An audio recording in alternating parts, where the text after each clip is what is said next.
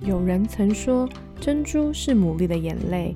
也许你的生命中也有许多的眼泪，但那终将成为美丽的珍珠。欢迎收听《非牡蛎的大小事》。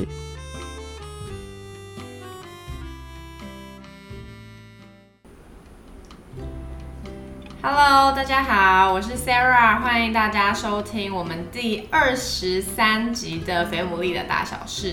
那今天呢，很开心的就是我们不重复的下载次数已经来到两万一千了，耶！就是觉得不可思议，就是上个礼拜才要准备破两万，然后这个礼拜就突破了两万一千，就是谢谢大家在这段时间的支持和肯定，还有鼓励。那就是上个礼拜那一集，无论关于单身的话题，就蛮多人回应的。那我们陆陆续续呢，也会再多多做这方面的主题，所以大家可以尽情期待。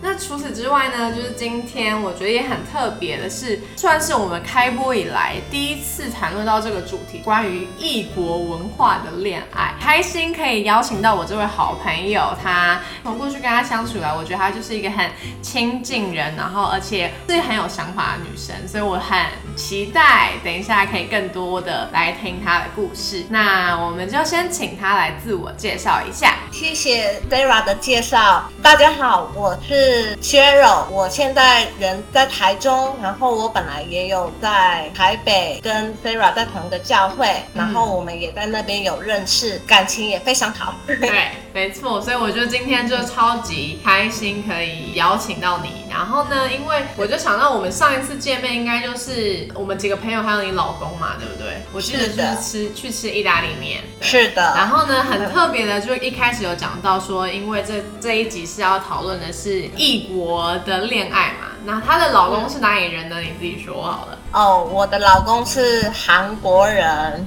没错，韩国欧巴。是欧巴吗？是 是是欧巴，没有错。那你们一开始是怎么认识的？我本身对韩国文化非常有兴趣，所以我研究所的时候我就申请要去韩国交换。然后韩国交换一年之后，我就发现，哎，自己的韩文还是很不足，想说留下来韩国继续读语言学校。然后呢，我去读了语言学校之后，就遇到我的韩国朋友，因为我的韩国朋友认识我的老公，然后刚好我老。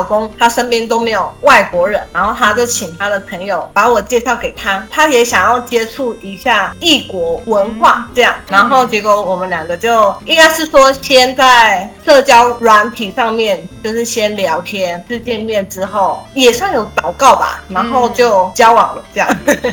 哦，所以你们是在等于是先从就是网络认识居多，是不是？但是朋友介绍的，所以我们就没什么防备这样。哦，对对对对，但是你们就是等于是朋友先介绍完之后，然后你们就先从在你说在社交软体上面有些互动。那互动的过程中，当初他是什么点？你觉得他特别吸引你？因为我是那一种觉得很不熟的人，我不会想见面，然后所以他大概跟我聊了三四个月吧。应该是说很少有男生会一直跟你聊天，嗯，聊到三四个月，我觉得很少。一两个月之后就放弃了。我们聊了大概两个月之后，我们有一段时间都没有联络。之后不知道哪一个机缘，我们要重新联络上。等于是他持续愿意去认识你这个人，可能对对对对对对对。你们怎么在一起的？因为我在韩国算是就是都没有什么家人嘛，嗯，然后他也对我蛮好的。可是我们就有想说，如果真的有在约出来要见面的话，就表示对彼此都有一些好感，嗯，然后我们也是有在。说我们要不要以结婚为前提的交往？这样，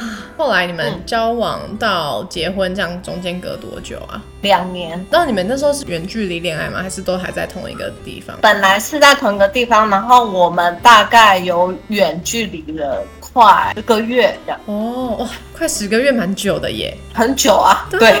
那你们那时候是怎么维持你们的感情？偶尔他休假，然后他会飞来台湾，然后我是因为出差的关系会去。韩国，然后那十个月可能见了三到四次。这个异地恋就是感觉是一个很烧钱的一个。是啊，是很烧钱，但是因为像我是公司出，对，就还好。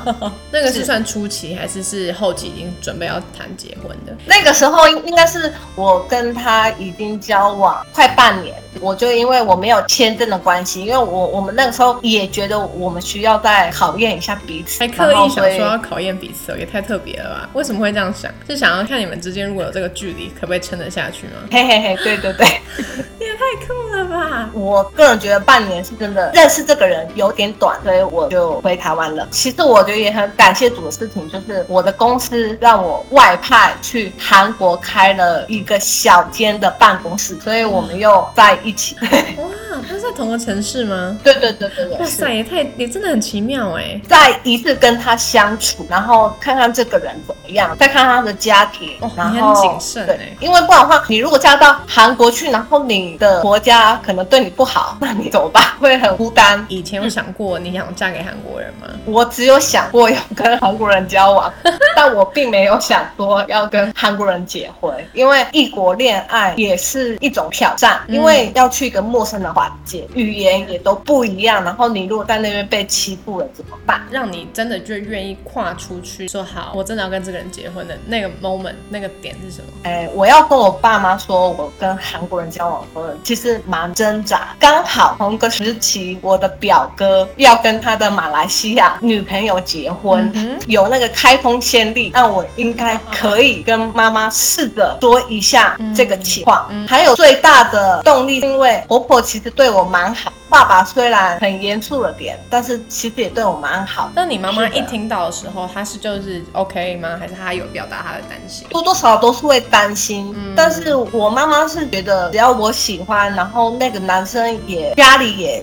信主，其实这样就蛮够的。那那个时候你们的婚礼是办在韩国吗？我在台湾有在教会里面办婚礼，哦但是我没有宴客。然后因为那一天大家都是要上班，所以对对对。就比较少人来啦。嗯，所以你就等于两边都要办，这也是异国就是结婚好像会需要面对的吼，就是对啊需要在两地都要需要办筹办婚礼。是的，那这样子，你们像现在你是住在台湾嘛？那你们怎么决定要住在哪里？对于你先生来讲，台湾也他应该也很蛮陌生，而且我记得他中文就是算是是蛮用力在学的。对，他是来台湾才学。对啊，那你们怎么协调说，哎，住在哪里？他也发现我在韩国，我可以跟他父母沟通，可是他没有办法跟我父母沟通。嗯他其实也觉得很伤脑筋的事情。刚好他的工作也告一个段落，他本来也有一个留学梦，因为经济的考量，所以就一直没有去留学。他就想说，好，那刚好他有这个机会可以来台湾的话，那他就试试看。然后他现在就是边上研究所，然后边去工作，这样哇，好认真哦！好累。这是我自己好个人好奇的，就是哎，小孩出生的话，那他的国籍是算哪里啊？他两边都有，但是呢，哦嗯他十八岁的时候，因为两边都要当兵嘛，然后他要选一个国籍，但是，哇，可是韩国当兵很久哎，韩国当兵不是要两年吗？嗯、现在好像一年十个月了。但还是比如台湾久对。对对，但是我觉得可能十八年后哦应该会更少，跟我们台湾差不多啊。当然谈到这个异国恋情，当然有它浪漫的地方嘛，可能因为受韩剧的影响，就觉得啊，韩国人都很浪漫。那你觉得是吗？当然不是啊，那现实是有差异的，现 现实跟想象是有非常有差异的。所以各位听众朋友不要被韩剧所迷惑了。虽然我们都是亚洲国家，是但一定有差异。那你觉得在这个过程当中，你觉得文化差异有没有几个点是你你可以跟我们分享看看你体亲身体验蛮多差蛮多的地方？因为像台湾的家庭，或者是父母孩子交往之后，他们可能就会可能两三个月，可能半年，可能比较稳定了之后，就会带给家人看这样。然后，但是呢，韩国这一方面他们比较保守，他们希望的是要决定要结婚了再去给家人看。在这方面，我跟我先就当时的男朋友讨论蛮久，就是现在我先生啦。是因为你想要先认识他的家人嘛，对不对？我就是怕会有什么关系关系没有很好，如果本来不喜欢的话，之后也有可能会变成喜欢啊，嗯是不是嗯？可是他们不是这样想，嗯所以我跟我老公其实吵了一阵子。那后来嘞？那后来这件事情怎么落幕的？我们其实也有想过要走向婚姻这一条路，可是我们都还没有说我们什么时候要去登记啊，嗯什么时候要办婚礼。嗯然后他就跟我讲说，好吧，那我们这周末去见我妈这样，见我爸这样。然后我就说，哦，好啊。还有的话就是他们语言上的差异，嗯。就是像韩国有一些单字是说一下子一会儿，可是呢，在我们的观念当中，一会儿跟一下子是那种很短的时间，大概一两个小时内嗯。就会跟我联系。可是他们的一会儿跟一下子的这个是可能一天八个小时后是哦。跟你联系也是有可能，所以就是语言上的差异啊。那这个韩文叫什么？不是 c h a k a 哦 m a，他们叫做一搭嘎，他们就会觉得说一下下也有可能是八个小时后。哇，那这个真的会吵架，因为我跟你约，我我可能或者我在等你的讯息，你可能说等一下，对然后我就就会我等一下，我等一下，这样等八个小时，这真的会生气。等到他下班，他再跟你回，也有这样子。这真的是差异哇，这个好明显哦，这真的是要亲身体验过，你才可以知道这个差异。你刚刚提到像第一点，那是婚前的文化差异引起的冲突嘛？那在结婚之后有吗？有没有什么印你比较印象深刻的争吵啊，然后和好的经验？我跟我老公其实在结婚前就吵蛮多次架的，嗯 但是我们有一个原则是不要含怒到日落。嗯所以我们都会在同一天就解决了。他会觉得说，他睡晚觉起来就没有事了，因为我觉得应该是男生的想法会这样。嗯可是呢，像我的话，就会觉得说立刻就要解决好，所以他也是有被我影响。就是结婚后，我们常常如果真的生气的话，就在那一晚就解决了。算是你们两个之间的一些默契跟习惯。对，其实没有一个夫妻是不吵架的，所以我觉得，其实当男女朋友也会吵架，对，然后夫妻也会吵架，但是要看怎么去解决这件方式。嗯对啊嗯，没错，真的，其实真的不会有人不会吵架，相处在一起，两个不一样的人，更何况你们还是两个就是文化差异不一样的人，那个相处起来的碰撞又更真实。我觉得真的重点就是你们要沟通，对，而且我觉得沟通真的也不是就是你要听我的，或是我要听你的，沟通就是本来就是一个在认识对方原来是这样想的过程。嗯，其实我们最大的冲突是因为语言的关系。我如果比较激动的话，韩文就会讲的比较快，然后他可能就听不懂。但是我如果用中文讲，他有没有办法达到那个意思？哦所以最一开始是语言的问题，嗯让我们冲突比较大。一有情绪起来，很容易就会想用自己的母语说话，对对方可能都听不懂。特别是因为现在就是疫情的期间嘛，那在特别是在家里面，就是疫情期间，你们有没有什么可以给听众一些你们自己在防疫期间，你们有没有一些什么小小的特别所在做的事情？因为我们的小孩子现在还不会走路，他只会扶站，嗯然后所以说我们亲子共读，嗯让我们跟小孩子的感情越来越好。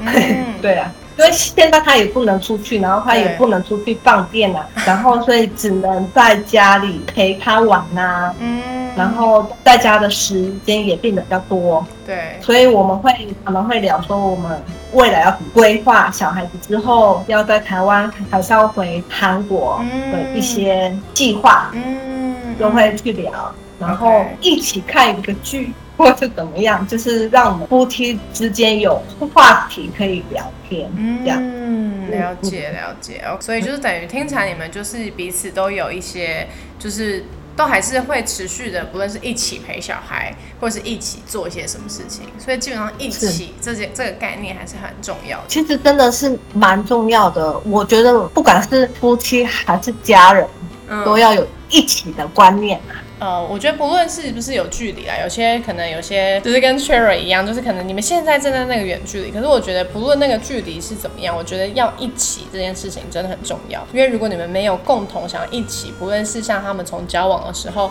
想要一起可能去见彼此的家人，或是一起克服那个文化的差异也好，语言的差异也好，如果没有一起的这个想法的话，真的很难走到最后。是啊，对，好，那今天就非常感谢 Cheryl 他来跟我们分享，因为而且他谢谢 Sarah，他等一下要准备去忙他的孩子了，这个母亲的伟大。谢谢谢谢好，那我们今天这一集就到这边喽，谢谢大家，谢谢。